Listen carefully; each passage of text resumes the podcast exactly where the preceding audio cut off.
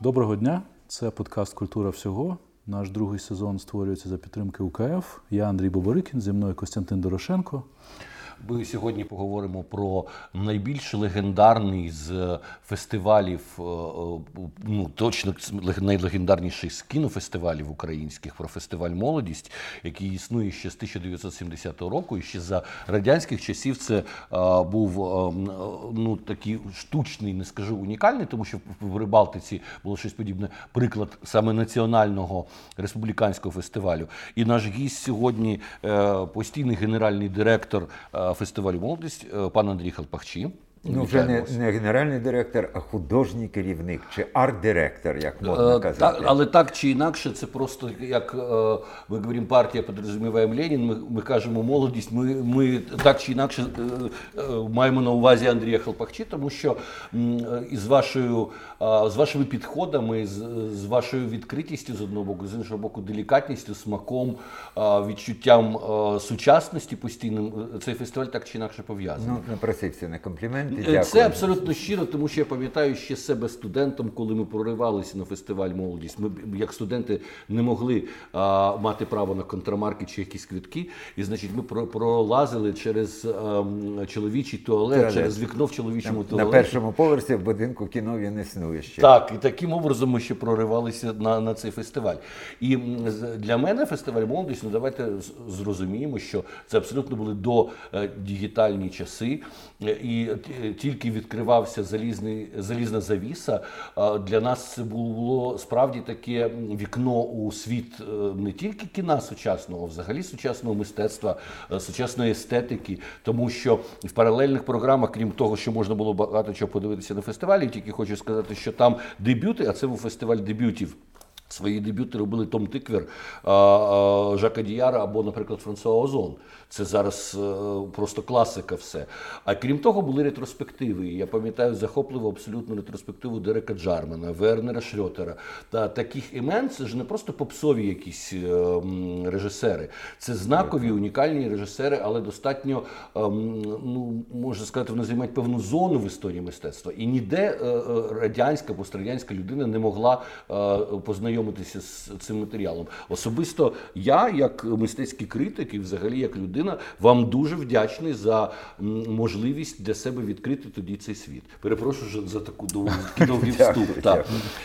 І е, давайте, можливо, згадаємо 70-й рок, це така махрова Брежнівщина, часи застою. Щербіцький, який не підтримував нічого національно свідомого. Було було таке прислів'я, що коли в Москві відрізають ногті, то в Києві відрубають пальці. А це був пальці. ще вже Щербицький? 70-й вже Щербицький. Щербицький, не да. Шеліст. Так, одразу е, е, Брежнєв одразу скинув Шеліст і поставив Щербицького. І тут виникає республіканський кінофестиваль. Це дійсно дивна річ. Ну, по-перше, знаєте, я коли іноземцям представляюся, які не знають, е, називаєш молодість, ми все ж таки саме цю назву популяризуємо. Але ну, кажу їм, що це Юс там чи Женес. І завжди кокетую, кажу, що це пов'язано з моїм віком. Але в 70-му році, хоч мені вже було 20 років, я не мав стосунку до цього фестивалю, бо моя освіта інженерна, і я був в іншому колі абсолютно. І тільки мріяв туди потрапити. І дійсно абсолютно дивна річ. Бо о, якщо вже говорити подробно про о, історичний м, період виникнення фестивалю, це було дивно. Бо, як ви знаєте, в Україні була подвійна цензура. Особливо дійсно вона з'явилася при Щербицькому, але існувала і раніше, завжди існувала навіть при Хрущові. Е, хоч українізація певним час, певним чином при Хрущові відбувалася, але не до мистецьких витворів. Бо, наприклад, я себе трактую як кіномана, ну, мабуть, з 14 років, коли я там став записувати, що я дивлюсь, і вже слідкувати, побачити фільми саме мистецькі. Тобто, як глядач, я був е, з дитинства прив'язаний до кіно, але е, ось дивитися кіно серйозно став десь 14 років. І е, тоді ситуація була така. Наприклад, в 65-му році виходили фільми, які виходили років на сім пізніше, ніж в Москві. Ну, наприклад, е, е, попіл і діамант Вайди, про який я вчув від старшого брата, що це шедевр, що це взагалі таке кіно і все це. Але він вийшов е, значно пізніше. Багато таких фільмів виходили пізніше. Чи взагалі заборонялися? Ну, Ми пам'ятаємо всі ці вже пізніші історії з гаражем Рязанова, з дзеркалем, якого я спіймав в Ташкенті взагалі, бо дзеркало не демонстрували в Києві. Або комісар, який взагалі заборонений. Ну, це взагалі те, що було заборонено в Радянському Союзі, це було заборонено. Але були якісь речі, які десь там в Ризі, в Білісі, Ташкенті чи в Москві можна було подивитися, а в Києві ні. І особливо це якраз стосувалося кінематографу соціалістичних е, країн. Е, той же Форман і Менцель десь в Москві показувалися, в Києві ні. Е, вважали тоді, що Україна більш прозахідна і що це є небезпекою. І тому якраз там угорські фільми, якісь Сабо, е, батько його був фільм такий дуже відомий, який в Москві показали навіть на кінофестивалі Московському в Києві. ні. Ну і це стосувалося і українського кіно, бо тут була подвійна, е, подвійна цензура. Подвійна цензура. І це від термін був такий: більше трьох не збиратися, так як в карантин.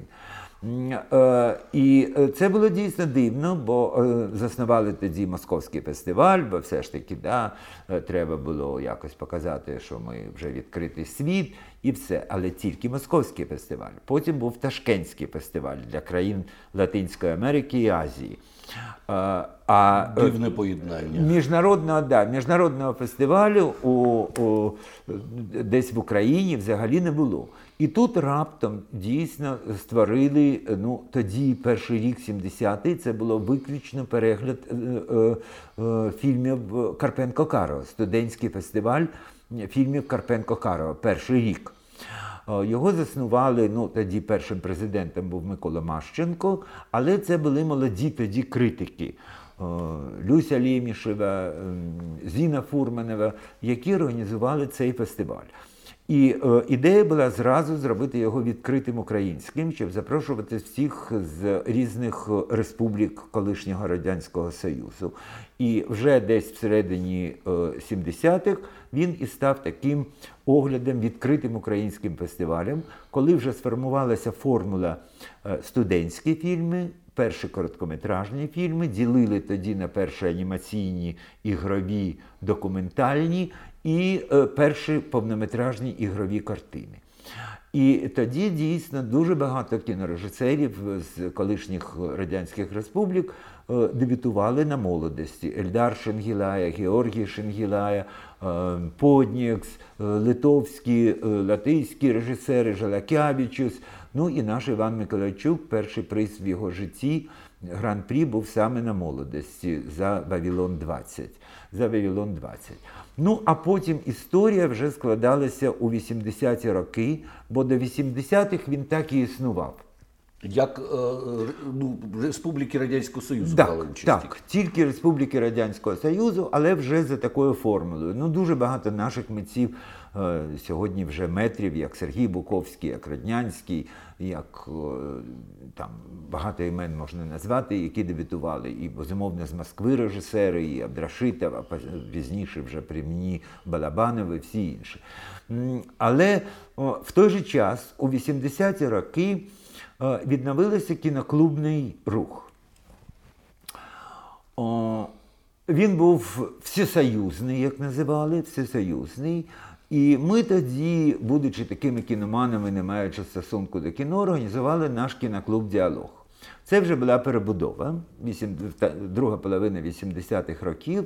Наш кіноклуб існував у кінотеатрі Зоряний. Тоді хлинули фільми, е, такі як форма на е, польот над гніздом Зазулі, там Амадеус, його фільми, Бергман, там ще щось з'явилося. І ми почали Сокурова, я пам'ятаю, фільму, дискусія, все це. І став такий дуже цікавий у нас кіноклуб. І як був цей рух всесоюзний, то як не дивно, ми зав'язали перші міжнародні зв'язки. Ми з Аліком Шпіліком, яким ми створювали цей кіноклуб, їздили тоді до Москви, до різних посольств, бо вже був такий час до гласності. перебудови, можна було щось показувати. Ми возили звідки копії, домовлялися з інституціями у Москві і організували тоді величезну кількість ретроспектив. Вісконці, Пазаліні з італійцями, Фасбіндера, Клюге, е, ще когось з німців, е, німецьку програму. Потім був у нас окремо французький кіноклуб, бо в них були 16-мм копії в посольстві. Ми раз на місяць їздили і ці чемоданчики, дипломати везли і показували. Успіх був шалений, бо ніхто цього не бачив. Е, Це було дуже цікаво. І е, Фестиваль молодість існував, ми вже мали з ними якісь стосунки. Він починав вже розвиватися, і нас заліком запросили як консультантів, щоб створити з молодості фестиваль ем, Вже міжнародний. міжнародний. Міжнародний. Вже перші спроби були зроблені, були запрошені якісь фільми і гості з соціалістичних країн. Там з Польщі хтось приїжджав, з Чехії, Чехословаччини тоді. О, о, навіть з Ізраїлю хтось е, потрапив, якось там запросили, робили. І ми почали працювати, бо у нас дійсно були прямі е, зв'язки з посольствами в Москві. Через них ми працювали. Плюс була ця мережа, міжнародна мережа кіноклубів, яка е, мала свої прокатні можливості. Якісь класичні фільми і якісь дійсно те, що сьогодні називають артхаузним кіно. О, ось. За ці роки дійсно це було дивно. Якщо подивитися стару хроніку, це дуже смішно, бо це хрешталеві вази, які ми нагороджували. І там є у нас хроніка, де нагороди е, вручав Сімоненко. Він тоді щось очолював да, ем, комсомол Києва чи чогось таке. Е, Там дуже смішні є кадри, все це. Е, Ось. Е, Ну і ось наприкінці 80-х, фактично так, десь з 89-го року ми стали працювати в штаті молодості. І дійсно. А чому ви вирішили зробити е, міжнародний фестиваль саме на базі бренду молодості, а не створити свій бренд? О, ну ви знаєте, Було у нас легше був так? свій бренд, це кіноклуб Діалог. О, Наприклад, Ну, міжнародний фестиваль діалог. Е, Да, можна було створити в той, в той час. Час був дійсно зручний, коли можна було щось робити. Але дійсно була команда. Тоді очолював молодість Міша Павлов, який зараз працює на ICTV. Він очолював тоді з'явилася така організація при спілці кінематографістів, е, об'єднання молодих кінематографістів України. І були свої коріння, була база, яка вже існувала. Дійсно, про те, що ми казали, як не дивно, 70-го року все ж таки дозволили щось таке проводити. Щось таке проводити. І потрапляли, до речі, знову ж таки, фільми ну, там, з Литви, Грузії, які е, не мали прапору е, служіння Радянському Союзу. Якось е, це було відчуття якоїсь певної свободи на цьому фестивалі. І ну так воно трапилося, бо, по-перше, ну дійсно я займався, я був доцентом е, кафедри залізобетонних конструкцій, була своя робота, своя вже складена якесь життя. Ну і тут запросили спочатку як консультантів просто допомогти і зробити. Ну, а далі так склалося, що я його очолив.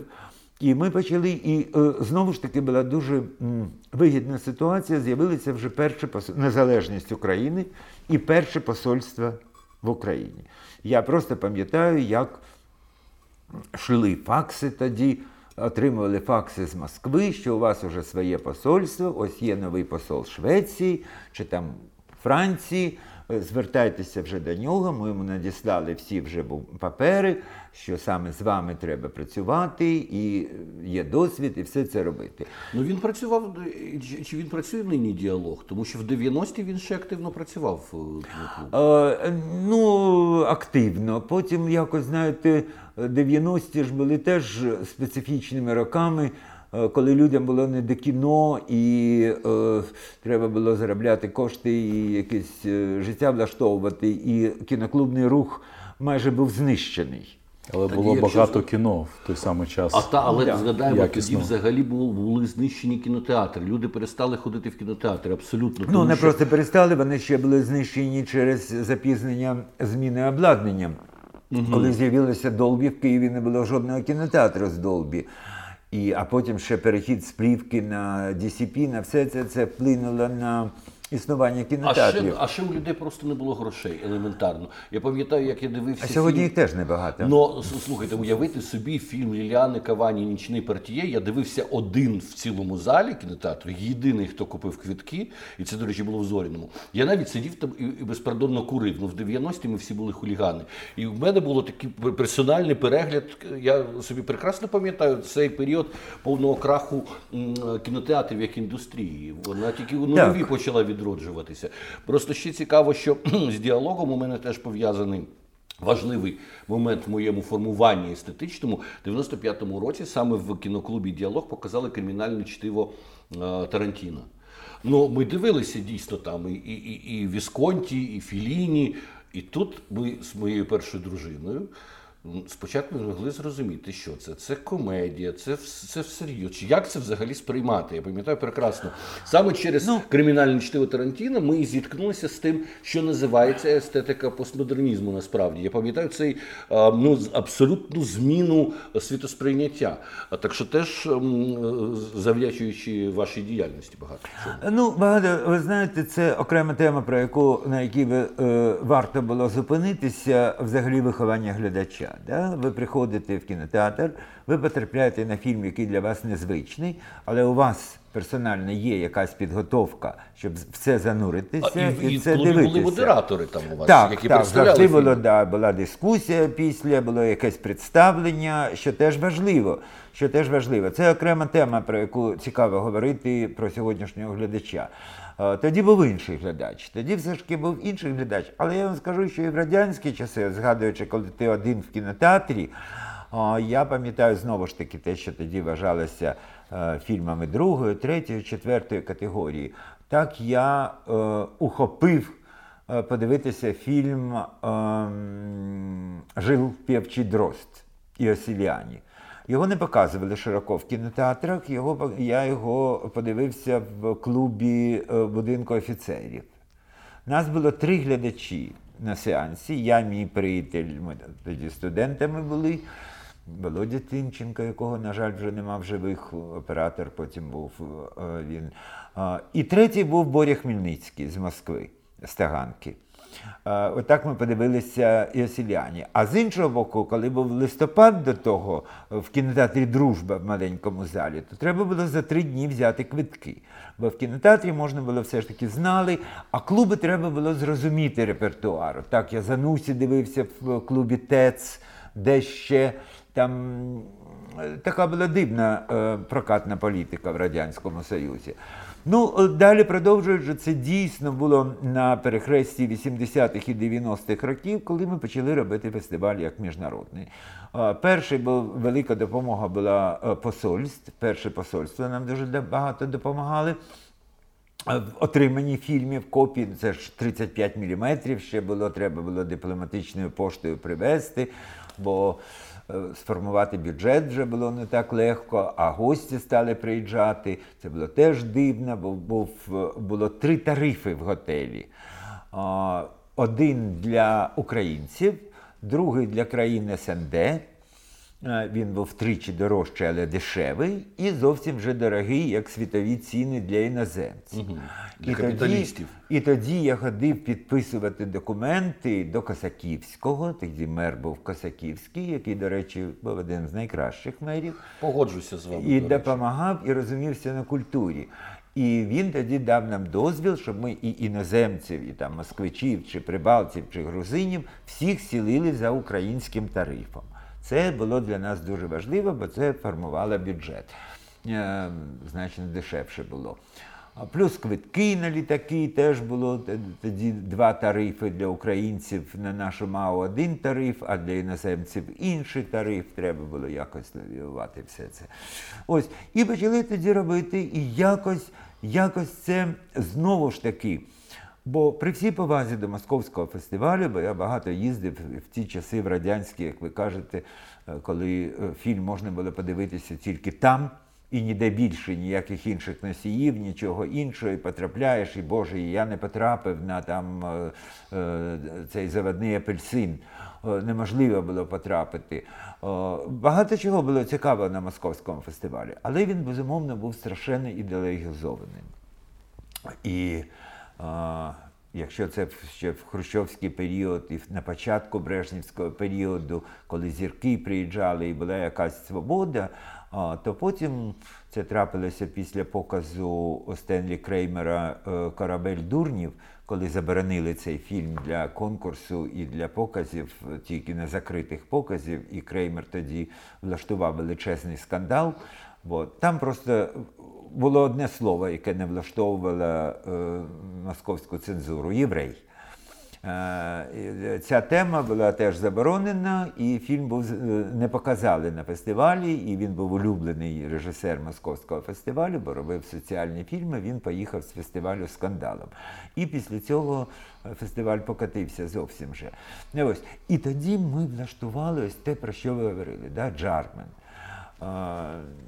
Гріновий тоді ми, до речі, показали, що Гріновий починав свою кар'єру, ми показали всі його короткометражки. Брати Каурісмякі, якого теж не сприймали. Що це ви показуєте мені? Шрьотер, Вернер Шрьотер е, взагалі. Вернер Шрьотер був, до речі, не на фестивалі. Це ага. ми вже робили. Це була ретроспектива да. Ми робили, ми вже почали фестивалем. Спочатку в поєднанні дійсно з кіноклубом діалогом. Е, поки його діяльність не закінчилася.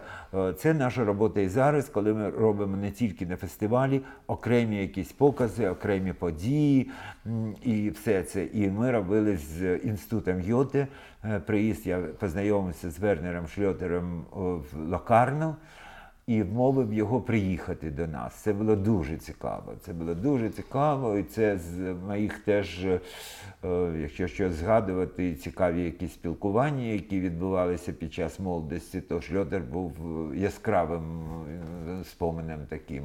До речі, дійсно, там і не проста збиралася і публіка на всіх цих ваших подіях. Це були не просто кіномати, це були ну, вся талановита молодь творча, так чи інакше там збиралася. І, наприклад, Художники, та, ретроспектива Джармена от я тільки хотів сказати. Фактично, вся ця зараз когорта наших художників Класиків вже відомих, всіх вже відомих. Та. І Арсен Савадов, і, всі, та. всі, всі, а, а, наприклад, були е, просто е, е, певні відповіді творчі, тому що є визначна картина Олександра Гнилицького, де зображений чи кардинал, чи то папа, який грає на роялі, і це просто відповідь естетична на ем, кадри з фільму Караваджо Джармена. Так.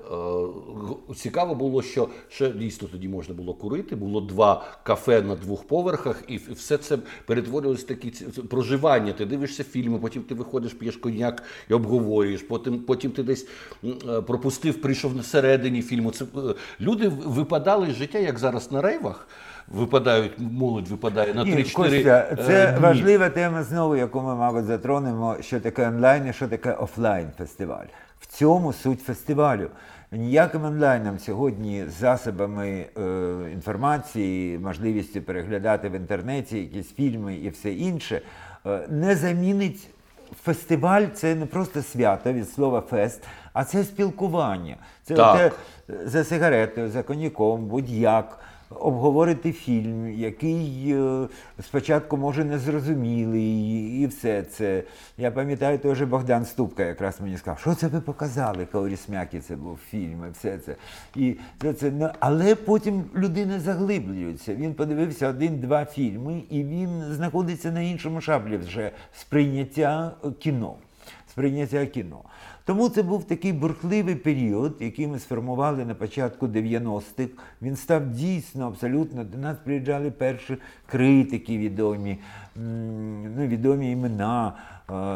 Там трохи пізніше ви кажете Тиквер, Озон, але це і Гаспар Ноє, і Бруно Дюмон, які сьогодні теж е, викликали їх фільми і непорозуміння, і е, різне сприйняття. Було дуже багато е, таких явищ. Але це були і перші такі формування, наприклад, як вступити до там.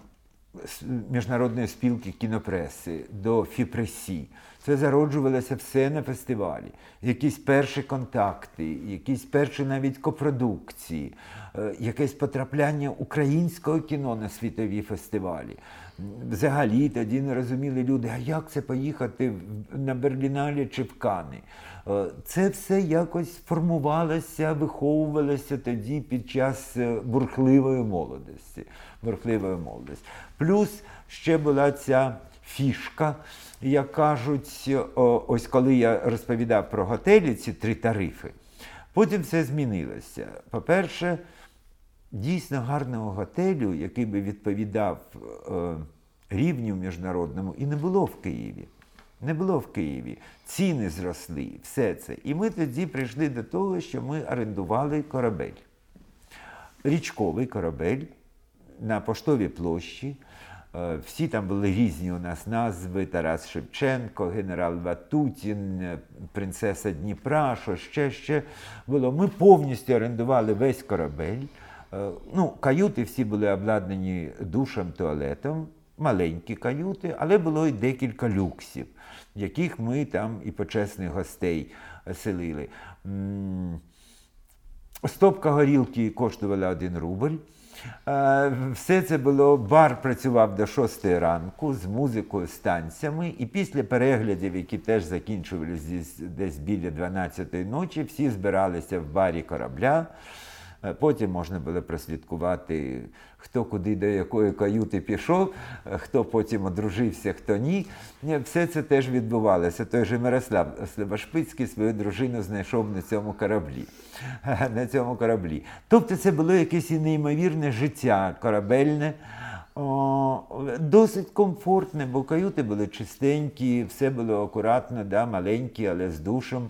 Е, Ну, а люкси вони і з ванною, і все це було, і багато гостей, е, які е, хотіли спочатку в готель, потім переселялися на корабель. Ну і це збереглося навіть е, до нещодавних часів. Ну, не зовсім нещодавних, бо я я пам'ятаю, сказати- коли е, Брюс Ля Брюс приїжджав, це, це теж було на А це молодість. окрема цікава історія. Ми її торкнемося. Зараз просто я, я мені здалося, що все-таки після такої бурхливої молодості 90-х і нульових потім був певний період е, е, кризи, можливо, пов'язаний з недофінансуванням, Е, е, з появою Ну, фінанси завжди є головною проблемою. Головною проблемою. Але е, криза, не криза, але м, якась менша цікавість пов'язана з декількома речами. Е, зміною все ж таки, який би не був у нас недолугий е, прокат, бо він є до сих пір колоніальним, бо фільми йдуть з Москви е, іноземні. О, і не все показується зараз. О, але зникла та унікальність, що тільки сьогодні ви побачите Джармена. Сьогодні ви заходите в інтернет і знаходите Джармена. Угу. Та момент та унікальність тільки сьогодні і тільки в цей час, і потім ніколи. Да. Та. Потім змінилася, змінилася доступність фільмів, їх можливість перегляду і в кінотеатрах, і на інших е, там спочатку касети з'явилися, потім, потім вже інтернет, коли дійсно можна багато чого подивитися. Хоч це безумовно не замінює великий екран, але змінилася е, ця суть. Е, Далі е, оця складність 90-х, яка привела до кризи е, фінансової і кишені е, людей і молоді. І кіно вже перестало бути безкоштовним. Бо в будинку кіно все було безкоштовним, да? тільки треба було мати запрошення чи акредитацію, але можна було ж пролізти через туалет і якось потрапити. А, потім, а потім, пролізши пару разів через туалет, можна було а, подружитися з е, тьотями, е, які е, сиділи, як, як це називається, з вахтерками, дарувати їм шоколадки, і вже можна було проходити.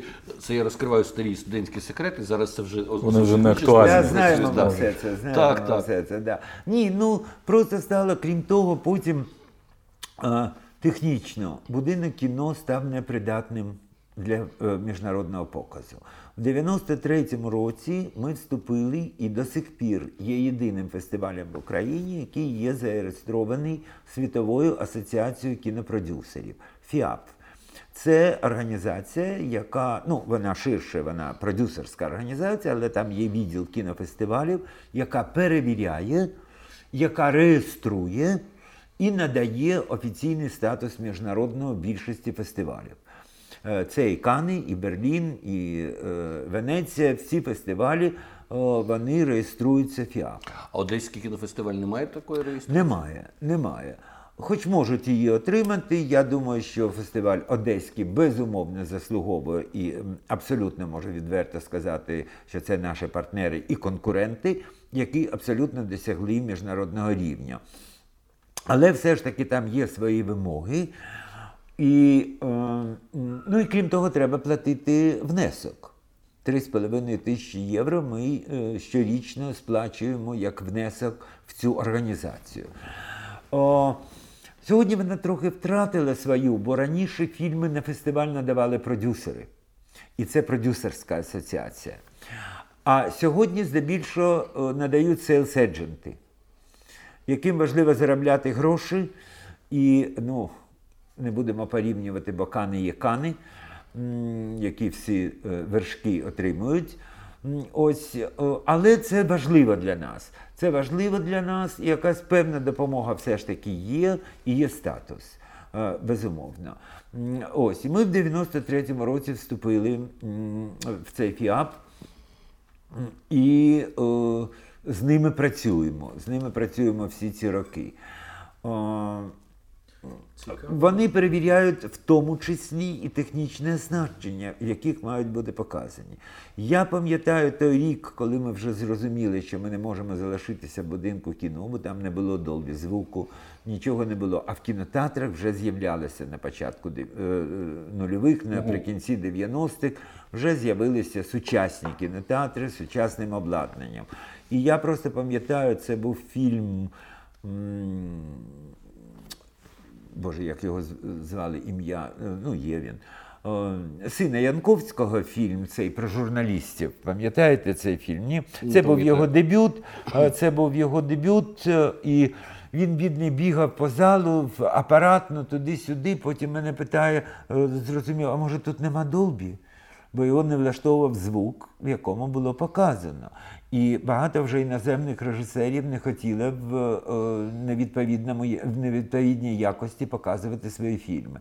І ми перейшли в кінотеатри. А кінотеатри це вже плата за квиток. Ну, до речі, це абсолютна система в усьому світі. Кіно це продукт, за нього треба платити. Всі безкоштовні покази це нонсенс насправді. Хоч якось треба знову ж гібридні варіанти шукати. І тому, безумовно, коли вже треба платити за квиток, е, і людина хоче подивитися по 5 фільмів на день, а це кошти. Це кошти. То, безумовно, почали виникати проблеми. Доступність фільмів, що можна не тільки тут подивитися. Е, Хтось потім записав фільм в інтернет і що ще і все. І е, є третя проблема, яка існує до сьогодення і яка прогресує. Це виховання кіноглядача, його непідготовленість. Да? Ви чітко знали, навіть якщо дивно сприйняли кримінальне чтиво, але ви знали, на що ви йдете. Сьогодні, здебільшого, глядач, який ходить в блокбастери, в торгові центри, він обирає е, тиканням пальця е, якусь картину. Да? Ну, я не знав, на що я йду. В мене була довіра до кіноклубу, який мені е, без, безумовно продемонструє інтелектуальний продукт, Ну, а, не, ось. а не що попало. Ось. Розумієте, сьогодні у нас велика криза глядача. По-перше, ось є ваша програма, ви щось робите для популяризації кіно. А, насправді у нас дуже мало програм про кіно, особливо на телебаченні. Коли я потрапляю в Польщу і вмикаю увечері е, телебачення і просто дивлюсь різні канали, що де показують, я дивуюся, скільки програм про кіно і з кіно на польському телебаченні. Кінокласики з підводкою, з невеличкою лекцією, е, просто дискусійні якісь програми про кіно. О, далі в тій же Польщі е, страшенно розвинуті клуби, кіноклуби, особливо в провінціях. І їх підтримує. Державний їх інститут, як наше Держкіно, там є певний бюджет на підтримку кіноклубів, особливо в провінції, да? бо в Варшаві вони не так е, необхідні. Далі. У нас нема жодного видання, фактично, спеціалізованого видання про кіно. Як глянцевого, так і більш серйозного. Але інший є момент. У нас тепер кожний другий кінокритик, і у нас тепер в кожному виданні, от якщо ми говоримо вже про культуру, а, можуть не писати ні про що, але всюди хтось штампує якісь рецензії на фільми. І тут же розібратися і довіряти їм не надто доводиться. Ви можете назвати хоча б трьох українських кінокритиків, яким ви однозначно довіряли би їх рецензії? А, Костя, ну зараз я хочу закінчити е, цю тему. Якщо про журнали, наприклад, казати, да? Ви приїжджаєте у Францію, ви бачите. Ну, Cahiers du Cinéma це ціла Ні, ну, традиція. Cahiers du Cinéma це серйозний журнал. Він теж трохи змінився. Зараз там своя криза, там редакція вся пішла е, кудись не згодна з володарем. Там є теж свої проблеми, бо серйозні видання вже не так потребують. Але там є е, журнал Ciné Live, Studio е, раніше називався, там є Première, це яскраві обкладинки з зірками з е, цікавими ілюстрованими матеріалами, які можуть дивитися в перукарні чи дещо. Але там є, ну, наприклад, ви бачите фільм, який оцінений 5 зірок якимось кінокритиком. А, мабуть, це варто подивитися. Да? Альмадовар, 5 зірок там. Ну, хтось менш знайомий, там гватемальська картина якась, е, щось е, відбувається. Там величезний прокат. Там виходить. е, приблизно 25 е, прем'єр на місяць. У нас 4. Ви бачили колись гватемальський фільм? Мабуть, бачили, але не в прокаті. Чи сингапурський фільм, чи фільм з В'єтнаму, чи з Перу. У нас буде фантастична картина з Перу. Е, у нас дуже обмежений прокат. І це нема цієї інформації. Да, у Франції, у Парижі ви не бачите, е, там же нема такої реклами, як у нас політичної, чи там е, е, продуктової, чи якоїсь іншої. Але на зупинках автобусних стоять ці е, огородки, де рекламується кіно. Театр і кіно, концерти, культурні події. І люди бачать і більше орієнтуються. У нас зникла ця підготовка глядача. Закінчити і далі перейти до кінокритики, те, що ви запитали. Я просто завжди наводжу приклад. Ми ще е, певним часом, зараз не так це виходить, займалися протягом року невеличкою дистриб'юцією, прокатом фільмів. Ну і показували фільм Мішеля Гондрі, як він називався, з Гаелем Берналем і е, Шарлотою Гінзбур. Фільм і моя колега, кінокритик Надя Заварова, вона зараз мешкає в Римі, сиділа, прийшла на сеанс, сама подивитися кіно. Біля неї в кінотеатрі Київ ще сиділа пара е, хлопець і дівчина. Е, Хлопець вже взяв попкорн, там пиво, не знаю що. Е, І е, фільм розпочався, і вона чує, хлопець каже: їй дура, на що ти мене привела? Що це за кіно? На що та відповідає йому: мовчи, дурню, це молодість показує, це має бути класне кіно. От. І Надя каже: я на них поглядаю, він там жує попкорн, але дивиться кіно. І закінчився сеанс, вже світло. І вона знову ж, як каже, так прислуховуюсь, е, дівчина питає у хлопця: ну як? І він каже: Ти була права. Класне кіно. Ви розумієте, це поштовх.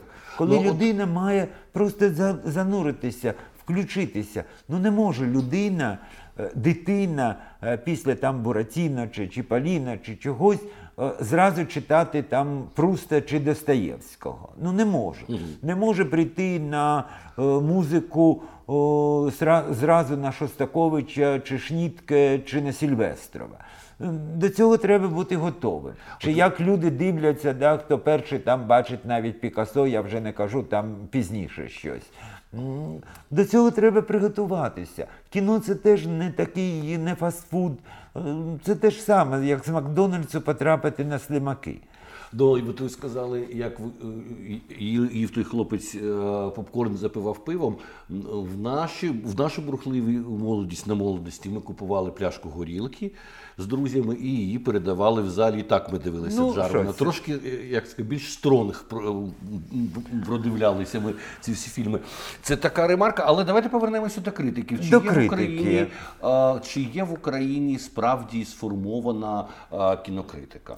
Ви- Звич- Іноді мені було дивно раніше, коли писали люди про якісь фільми е, е, чи про якісь кінофестивалі в радя- в 90-ті роки було таке, що які навіть ніколи не бували на тих фестивалях. І це було достатньо смішно. Вони писали по тому, що вони прочитали десь в якихось газетах. Зараз, слава Богу, наші критики їздять на фестивалі, можуть писати. Ну, їздять теж, е, це якраз те, що ви згадали, це було в 90-ті, я не буду казати про кого, але е, Ну, зараз при- приїхала одна критикеса в Берлін, і її там той же Сергій Тримбач зустрічає на вулиці, каже, що ти подивився, ти ж в кіно не ходиш, як ти будеш писати? Не хвилюйся, не пишу. Е, Це було да, витримки там візьмуть з Райці чи з чогось іншого. Е, Про критику. Ви розумієте, критика теж формується е, на. не утворюється просто так. Коли не існує ситуація від глядача до критика, коли нема е, загальної атмосфери кіно, яким не живуть люди, не живуть, ну не знають. Іноді мої старі друзі дзвонять мене і питають, а як нічого ж нема чого подивитися в кіно. Я е, кажу, ну як, ось Донбас вийшов лазниці. О, да, правда, якось немає інформації, немає інформаційного поля. І в цьому відсутності цього інформаційного поля дійсно формуються критики за принципом Вірки Сердючки, у кого є рот, тот і поють. Е, Кожен вважає, що можна написати будь-що. Е, Будь-що не розуміючи, і е, е, коли з деякими молоді, ні, ну є, є люди, які формуються, але люди, які не бачили там викрадач велосипедів чи щось інше, і починають писати про кіно, не маючи. Фундаменту в цьому, це дійсно е, важко. Але я не можу сказати, ну нема часу так всіх читати. Ну, а все ж таки є якісь обзори, які мені цікаві. Я можу бути незгодним, але мені, наприклад, цікаво читати Дашу Бадьор. Мені все ж таки цікаво читати її, я не завжди згоден. Є і більш молоді критики. Ну, по-перше, мені цікавий завжди Володя Войтенко.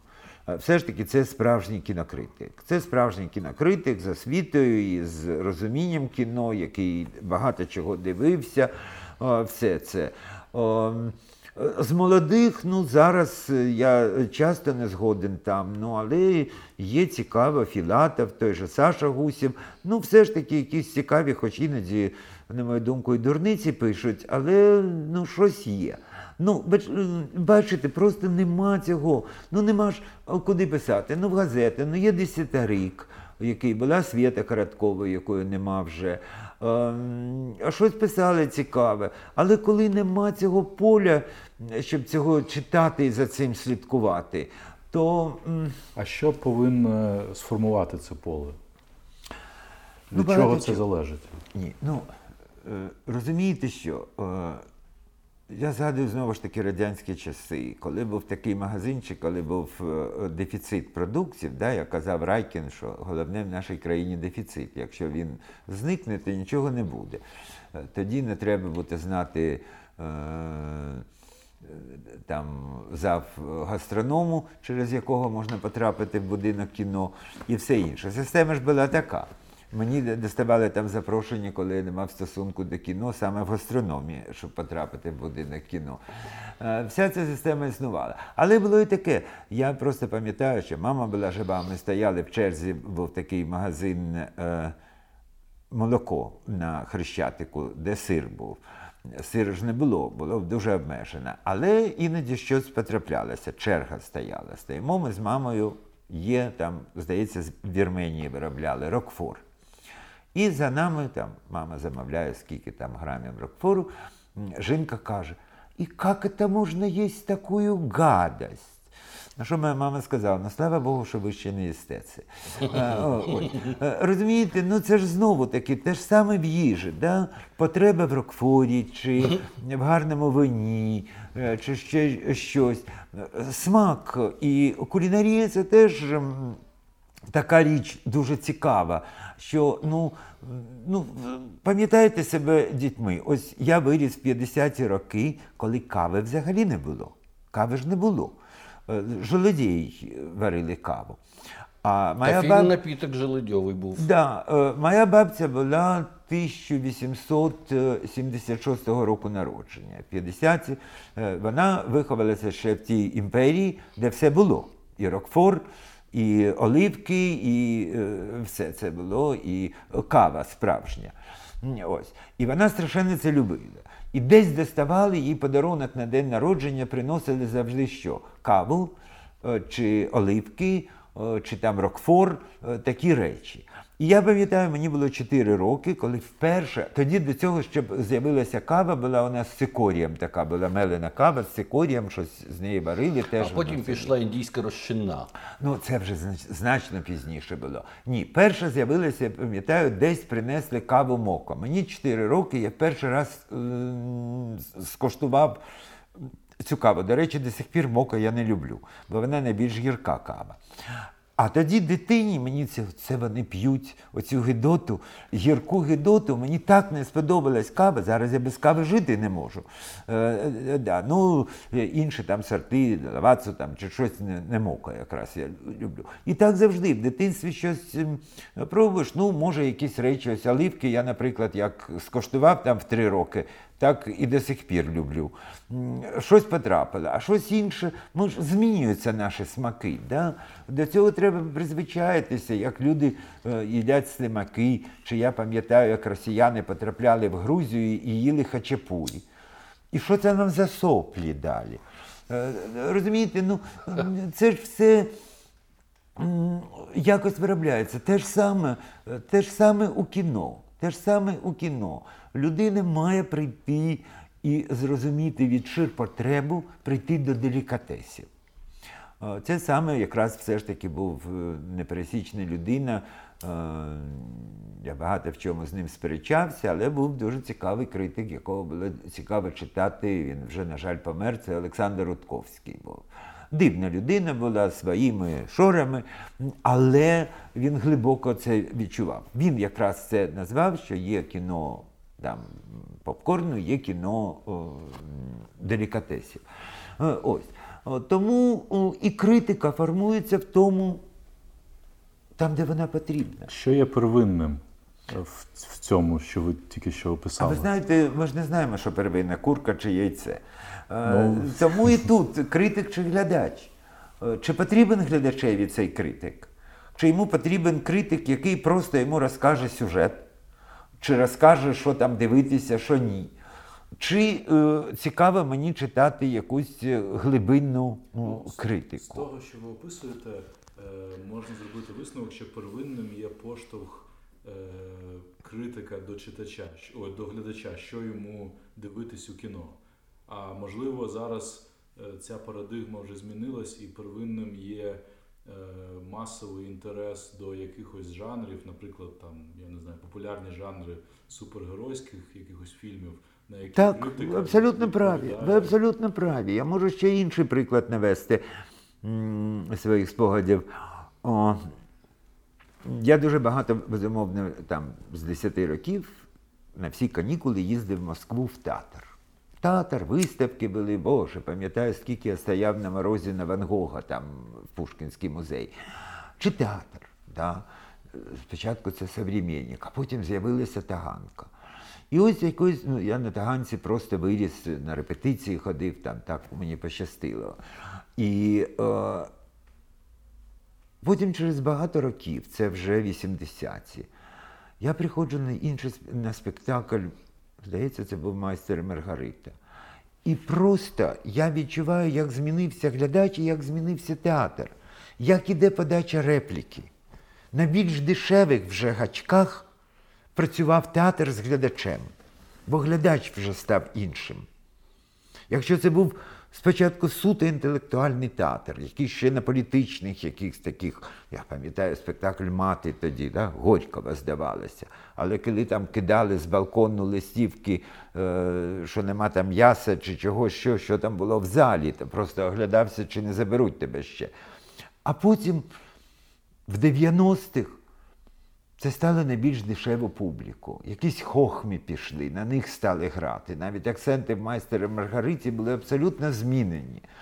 ви розумієте, що ну, дійсно о, тут е, Але можливо, це змінюється ознака... поговорка не який поп, такий приход, а який приход, такий поп. Так, але можливо, це ознака демократизації, лібералізації цього для більш Взагалі, широкої. світ, як світового процесу. Абсолютно, світовий процес теж змінився. Теж змінився. І на фестивалях ви побачите зовсім іншого глядача, ніж це було там 30 років тому. Е, Абсолютно, ну, є глядач, який реагує на псевдокіно, яке теж існує. Завжди Андерсена згадуєш голого короля, коли написали, що це шедевр, то всі вже придихають і все це. Е, Все це змінюється. Ні, ну це глобалізація, це доступ к інформації, доступ кіно. Ви не уявляєте собі, е, е, наскільки стала важка відбіркова робота.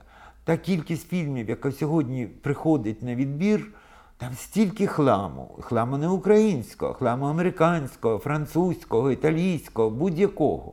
Будь-якого. Знову ж таки, коли сьогодні це вже не плівка, не камери, не той процес зйомок, коли все стало і в зйомках доступним, то кіно змінилося. Так легко зробити, зняти кіно насправді. Е, Особливо, коли це незалежне кіно. Е, Я взагалі вже називаю, що від чого незалежне від таланту. Е, Незалежне вважається це, коли не за державні гроші там роблять кіно. І ну, якось це все.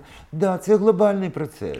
Є Це глобальний- глобальний па- процес ширпотреб. Є глобальний процес спрощення, але ви, е, пане Халпахчин, завжди йшли шляхом е, е, якраз складнощів, тому що у вас в рамках того ж фестивалю молодість свого часу з'являється е, фестиваль Сонячний зайчик, який присвячений проблемам е, ЛГБТ-спільноти, квір і так далі. І це якраз не відповідь на запит глядача, а навпаки, це просвітницька місія в посттоталітарному суспільстві, де ми і сьогодні, в 2020 році, маємо проблематичність сприйняття ем, сексуальної різноманітності. А це починалося ще коли достатньо махрове таке е, сприйняття цієї теми було.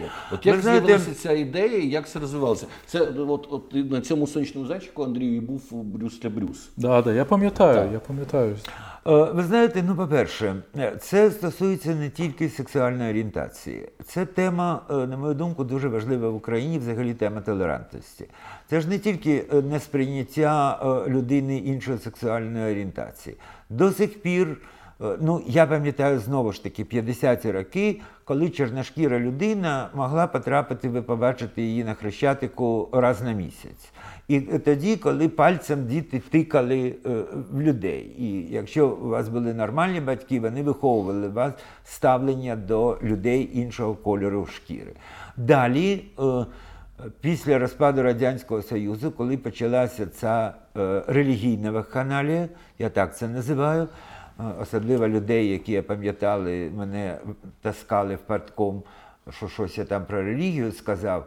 А е, сьогодні я їх бачу, як вони відстоюють православ'я. Е, знову ж таки, ставлення е, до іншої віри, до іншої конфесії у нас зараз. Е, Ставлення, наприклад, те, що трапилося е, тоді в Івано-Франківську, е, е, як там називав він мер циган.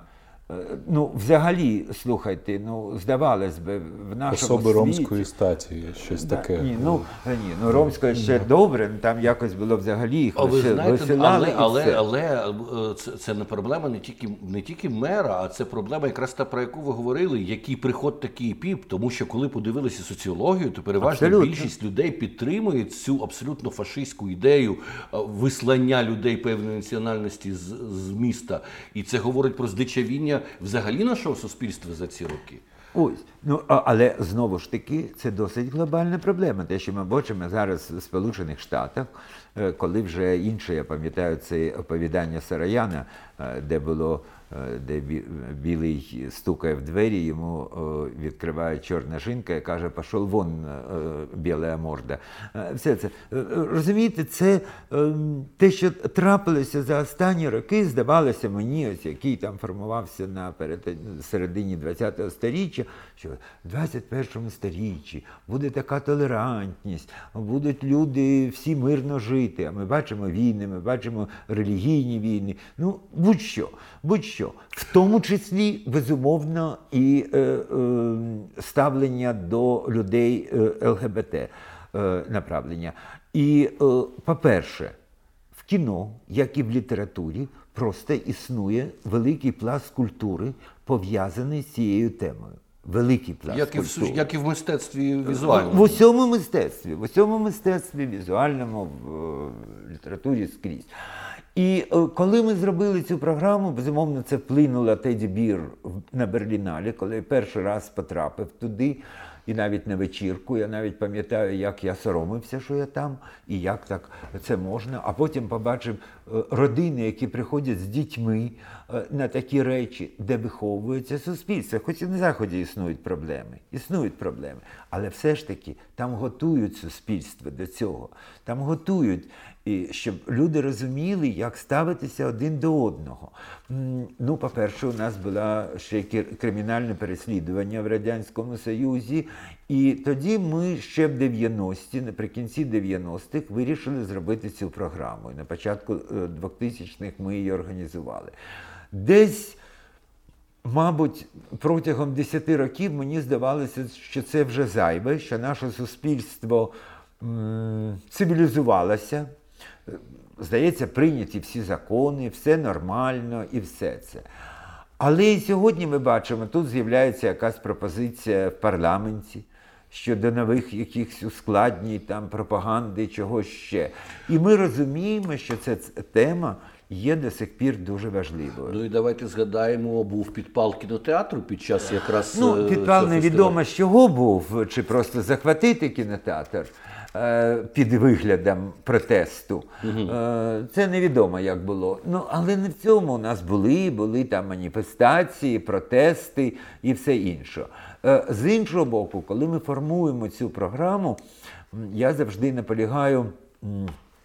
Наші відбірковці, які цим займаються, щоб все ж таки підбиралися фільми, які м, узагальнюють цю проблему взагалі про права людини а не суто про там стосунки двох людей е, чи е, чистої такої внутрішньої якоїсь проблеми.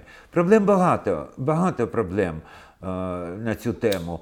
Але все ж таки, ви знаєте, я колись і потрапив на таку панельну дискусію в тому ж Берліні, де зібралися координатори різних ЛГБТ-фестивалів, бо дуже багато існує окремих фестивалів у світі на цю тему. І одна дуже така дівчина, дуже така активна, феміністка. Тоді говорили про фільм, який у нас свого часу переміг взагалі на фестивалі. Це був цей Fucking Åmål е, е, Мудісена, е, шведська картина. І там іде, де дівчинка відчуває себе лесбійкою, і там починаються, як вона себе знаходить, і все це. Але для мене там була дуже важлива тема коли там її брат питає у мами, що таке е, лесбійка, та каже, ну це нормально, це буває так, як ми з татом живемо, дві жінки живуть, і все це така інтелігентна жінка, толерантна, все це каже, все. Потім в нього питає, звідки ти взяв це. Все, Він там сім років, йому перший, другий клас, десь так він каже: ну, дражнять е, сестру в школі, старша сестра ця. І тут у мами змінюється обличчя. І що робить мама? Мама лізить в її комп'ютер і починає переглядати її приписку. І тут для мене є дуже важлива тема, те, що мене навчали там в дитинстві, що не можна читати чужі листи, да? не можна заглядати там е, щось таке. Е, це втручання в приватне життя доньки полізти, дивитися її переписку, щось таке. І е, ця дівчина, директорка якогось лесбійського фестивалю, вона каже, це не фільм, це не лесбійська тематика, це фільм про інше. Даруйте. Мені здається, що це важливо, коли е, ця тема розглядається в контексті прав людини. І взагалі людських стосунків. Людських стосунків. І тому мені здається, що це не просто тема, бо я бачив якось е, одну програму там німецького фестивалю. Ну, даруйте, вона була більше сформована, як то кажуть, де більше просто цікаво підглядати, як хто трахається. Угу. Скажімо так.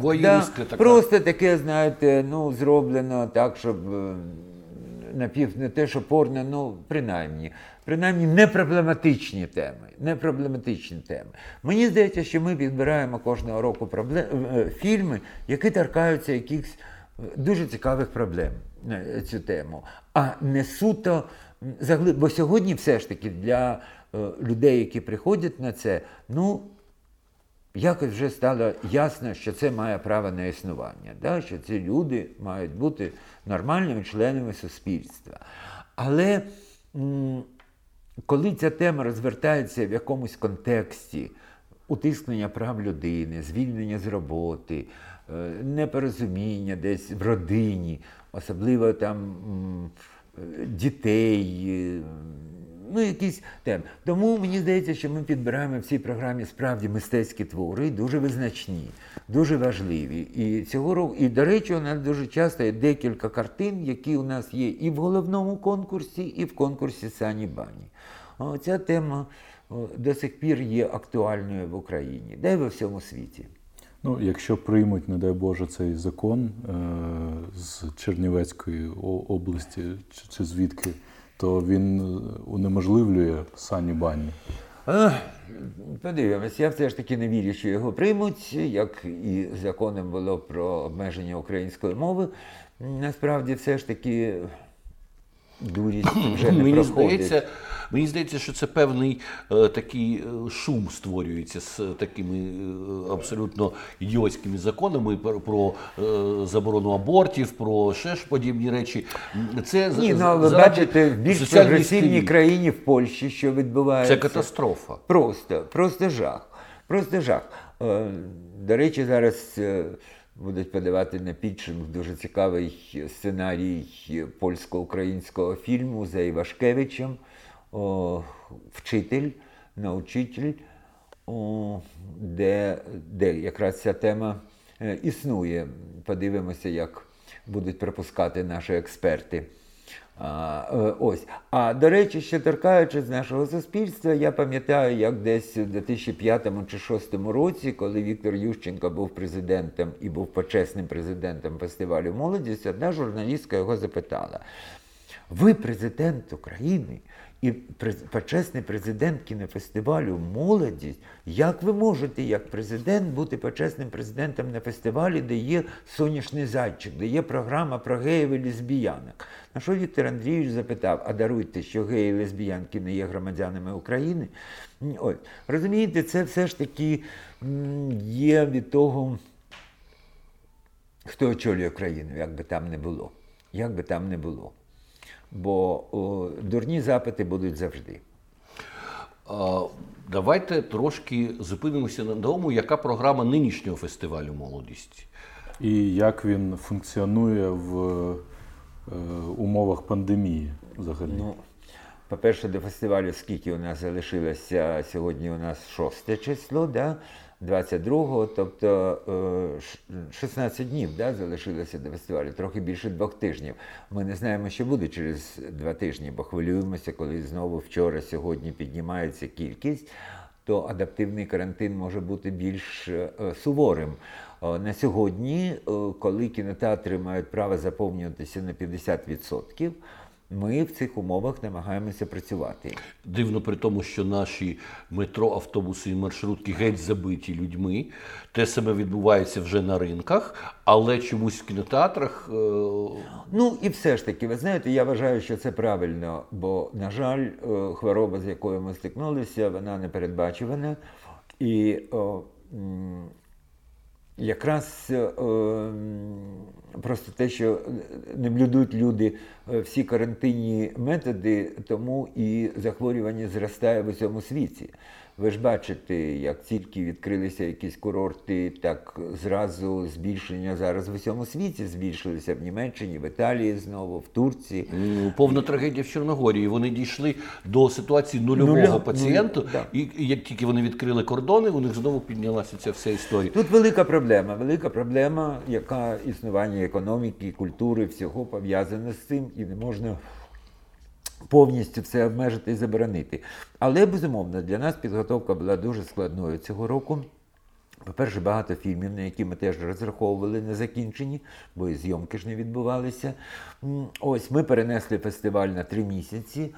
І зараз вже готуємося його провести, але проводимо його все ж таки про те, що я казав, що форма фестивалю, про фестивалі ми казали, вона без спілкування ну, втрачає свій сенс. Е, Проведення онлайну це е, абсолютно способи рятування фестивалю, рятування команди і всього іншого. Так потрапили до Кудейс, коли в них мав відбуватися фестиваль, програма готова, що їм робити. Безумовно, перейшли в онлайн. Але великі фестивалі ну, не можуть просто існувати абсолютно в онлайні. Їх просто скасовують, як Кани, як Карлові Вари, як Локарна, де вони зал- залишили онлайн тільки короткометражний конкурс, а все інше просто не має сенсу. На сьогодні умови нам дозволяють. Ми консультуємося весь час е, з і нашим мозом, і з. Санітарними е, установами і маємо дійсно слідкувати для цього більше волонтерів, охорони ми наймаємо, щоб слідкували, щоб все ж таки всі засоби е, карантинні. е, Дотримуватися їх на фестивалі. Ось на сьогодні можна заповнювати зал на 50%. Так, це прикро, але все ж таки це можливо. Крім того, на повітрі, те, що ми робимо відкритий майданчик, там трохи менше обмеження, але теж має бути дистанція, і теж замість там ми могли би зал організувати на 600 місць, буде десь на 350. Але все ж таки ось плануємо фестиваль оф, офлайні. Але завдяки Українському культурному фонду ми підготували і онлайн-платформу. Тобто ми розуміємо, що сьогодні є обмеження з приїздом іноземних гостей. Да, ми працюємо зараз над страхуванням їх, хтось їде все ж таки, хоч теж не впевнені, що вони повернуться в Німеччину, нібито в'їхати ми все зробили, щоб вони могли без карантину в'їхати до нас.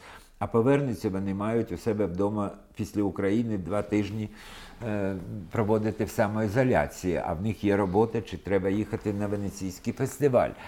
Тому багато проблем, і тому ми готуємося, знаємо, що у нас члени якраз міжнародного журі. Фіпресі, кінопреси будуть працювати онлайн. Ми готуємо їм перегляди онлайн. Екомінічне журі буде працювати онлайн. Ну а здається, якраз міжнародне головне журі збираються всі приїхати. Але побачимо, якщо не скасують рейси чи що ще е, непередбачуваних ситуацій дуже багато. Ми всі ці варіанти Б, С, Д е, відробляємо. відробляємо. Але все ж таки сподіваємося, і спільнота очікує все ж таки зібратися на відкритті і далі дивитися кіно спільно. Е, Це велика перевага фестивалів. Тому проблем багато, але над ними працюємо. Над ними Що в програмі буде цікавого? Які фільми чи режисери е, ви могли би сказати, що ви впевнені, що вони стануть подією, заінтригують? Що б ви рекомендували глядачам обов'язково Ну, ви знаєте, по-перше, е, по-перше, все ж таки, коли ми кажемо зараз, що вся програма є доступною, що її можна потім спіймати, ну через два роки іноді деякі фільми, навіть я, які не бачив у нас позаконкурсної програми, потім можу там через рік, через два знайти в інтернеті. Але здебільшого студентську програму, короткометражну програму, ви не подивитесь, ніде ви її не знайдете, і вона завжди дуже цікава у нас. Дуже цікава. Тому говорити мене, коли питають, а яка родзинка у конкурсі, який вам більше подобається фільм. Ну, всі фільми подобаються, бо ми формуємо конкурсну програму і е, вважаємо її повністю цікавою. Тобто, конкурс, на мою думку, у нас просто дуже цікавий. Він складається з трьох частин. Е, Студентські фільми, перші короткометражні фільми після кіношколи, як документальні анімаційні, так і ігрові, і перші повнометражні ігрові картини.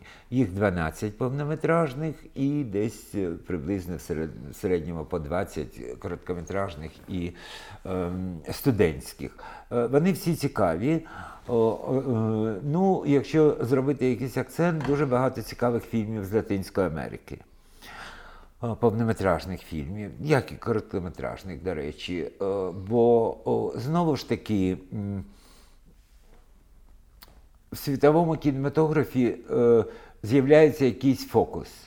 Румунський з'явився. Да? Всі кинулися е, румунські фокус і все. Бо якщо казати про Е, радянський період були страшенно цікаві фільми в соціалістичних країнах, в Польщі, в Чехословаччині, в Угорщині. Були. були югославські, які менше до нас потрапляли. І абсолютно був е, е нецікавий румунський кінематограф.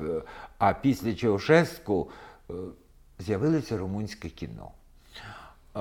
Так з'являється якийсь фокус, якась країна стає цікавою. Ну, Особливо, коли якісь політичні події знаходять, знаходять своє відображення в кінематографі. Ну, знову ж таки, війна на Балканах привела дуже цікавим фільмам в постюгославських країнах. Е, в усіх цих з'явилися просто дуже цікаві дуже цікаві фільми. Це саме можемо говорити про сучасне мистецтво югославське, яке прозвучало на цілий світ тоді. Абсолютно, абсолютно. Розумієте, всі ці події, той же іранський кінематограф, який став таким цікавим після всіх цих заборон, е, які там з'явилися. Е, тому взагалі географічна мапа кінематографічна страшенно змінилася за останні роки філіппінське кіно, малазійське кіно. Е, з'являються просто країни, в яких не було кінематографу. Ну, здебільшого їх е, ці кінематографісти вже навчалися десь в Емісі в Парижі чи десь в іншій європейській кіношколі і приносять кінематографічну культуру в свої країни. Але це дуже цікаве явище, що дійсно світ стає глобальним, і якщо кінематограф раніше був там французький, італійський, американський, радянський, ще щось досить обмежена кількість е, країн, які виробляли яскраве якісне кіно. Чи, наприклад, для мене дуже цікаве ісландське кіно, яке з'явилося абсолютно останніми роками. Десь років 10-15 там вироблявся один-три фільми на рік, а зараз вже до 20 фільмів знімають в Ісландії, маленькій Ісландії. Ось е, тому, якщо казати про конкурс, то на мою думку він весь дуже цікавий і не хочеться серед улюблених дітей казати, хто найулюбленіший. А якщо зробити акцент на позаконкурсних програмах, ретроспективах, як ви кажете, який у нас дуже цікавий, то є традиційні програми, є нові програми. З традиційних я би е, зробив би акцент на скандинавській програмі, яка у нас вже останніми роками є постійною, мабуть, вже років 8-9 ми робимо цю програму. І це не тільки Швеція, Данія, е, Фінляндія, а Норвегія і Ісландія, де не було такого великого кіно, яка сьогодні є дуже цікавою кінематографією. Це окрема у нас програма. Ми завжди концентруємося на якійсь окремій країні. Це швейцарський фокус, де теж дуже незвичне, дуже цікаве кіно є. До речі, це окрема тема про те, як великі імперії привласнюють собі кінематограф інших країн. Як до сих пір мене питають десь за кордоном, а, що Дзіга Вертев і Давженка це українські режисери. Да? Це Росія собі привласнила нашу спадщину. Те ж саме відбувається з Швейцарією чи з Бельгією, де французи Е, де Годар швейцарський режисер. Так само, як. Вольтер швейцар е, вважається філософом е, французьким, а насправді він пов'язаний з Швейцарією набагато більше. Абсолютно. Чи інша частина привласнюється Німеччиною з німецькомовного швейцарського кіно, чи там. Ще там є італійська навіть частина в швейцарському кіно. О, Я б зробив би ще акцент. Ну, є ще така от у нас програма Форма де ми перенесли в неї такі фільми експериментальні, де дійсно працюють з формою, бо кіно це і пошук нової кіномови завжди, в молодому кіно особливо. О, Далі це ну є у нас така програма постійна фестиваль фестивалів. Це переможці, лауреати великих фестивалів. В тому числі у нас буде декілька фільмів з невідбувшогося Канського фестивалю, те, що сьогодні назвали Канський лейбл, бо Кани оголосила програму, щоб вони включили в офіційну програму. І е, ну, багато можна про у нас багато позаконкурсних програм і в тому числі і е, конкурсні, як Соняшний зайчик. Мені здається, дуже цікава в цьому році буде програма. Це і програма для дітей, бо знову ж таки глядача від букваря треба виховувати е, в кінематографі. Це кіно для дітей. Е, у віковій категорії від 10 до 14 років, які теж приходять після того, як вони бачили якийсь там американський фільм в інтернеті. Вони дивуються, коли бачать якусь дуже проблемну індійську картину чи е, з іншої країни. Аргентинський ось буде дуже цікавий фільм. О, І о, це конкурс, національний конкурс короткого метру. А поза конкурсних я б ще зробив би акцент би на класиці. Бо жодний серйозний фестиваль сьогодні не обходиться без класики. Вона є в Берліні, вона є в Канах, вона є в Венеції. В Канах вона просто називається там Кан Класік чи в Берліні чиста класика. Ми прив'язали останніми роками це класичне кіно до те, що ми називаємо Велике сторіччя. Це е, якби комусь виповнилося, ну те, те, що кому виповнилося цього року 100 років. Здебільшого, безумовно, цих імен вже нема в, в живих. Але були і випадки, коли ми живих показували, як Олівія де Хевіленд, яка цього року в 104 роки померла, чи е, Керк Даглас, Спартак його показували декілька років тому, а він 103 роки помер, і таке інше.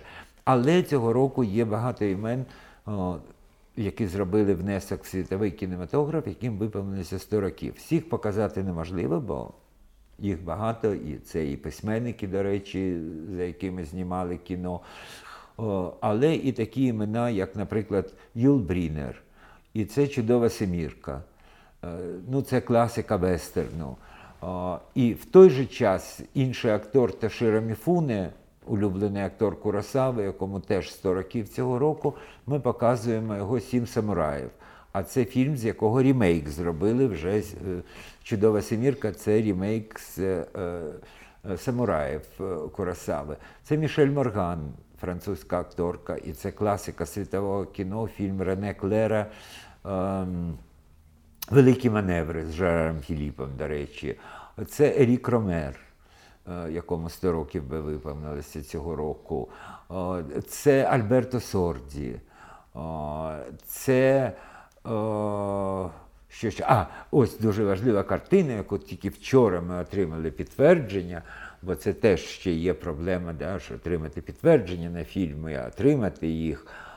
Це е, фільм Іржи Менцеля Жайберанки на е, нитках. Це фільм 69-го року, який був заборонений вже після революції в Чехії. За свій фільм Потяги під особою увагою він отримав Оскара. А цей фільм був покладений на полицю. Там є два чеських актора яких старше покоління може пам'ятає, Рудольф Грушинський. Колись в 50-х роках він зіграв Швейка і потім багато чого іншого. І Властимир Бродський. Їм 100 років виповнюється, і вони зіграли роль у цьому фільму.